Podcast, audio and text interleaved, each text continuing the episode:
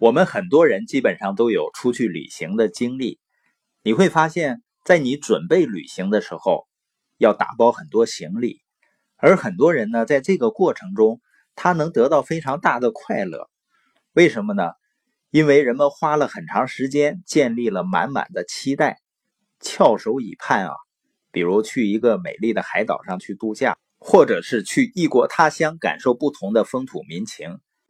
也就是说，人们是带着极大的目的性，把每一件物品挑出来放进行李箱的。当你准备去旅行的时候呢，你几乎所有的注意力都集中在旅行的目的地上。这就是为什么收拾行李准备去旅行，比旅行结束之后收拾行李要有意思的多。而且呢，不管你选择是哪一条旅行路线，在出发之前。你做的事情不仅很有意思，而且效率都很高，因为你了解自己做事情的目的和目标。在生活中的其他事情也一样，当我们有目标、目标清晰，围绕着目标去做事情的时候呢，你会发现自己做的事情在持续的激励自己。目标不仅能够让我们保持专注和给我们提供能量、动力。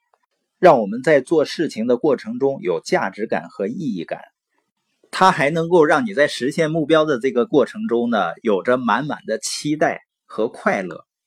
因为不管是工作上的目标，还是生意上的目标，还是生活上的目标，当你达成以后，你能够领略和感受到不同的风景。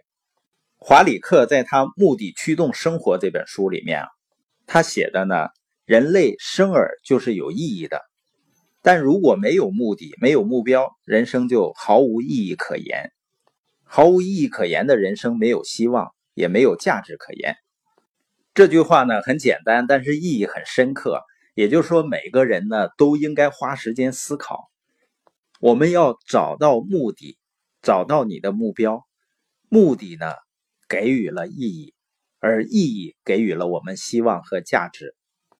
本节播音的重点呢，我们要想过上有意义、有价值的生活，要找到自己的生活目的和目标。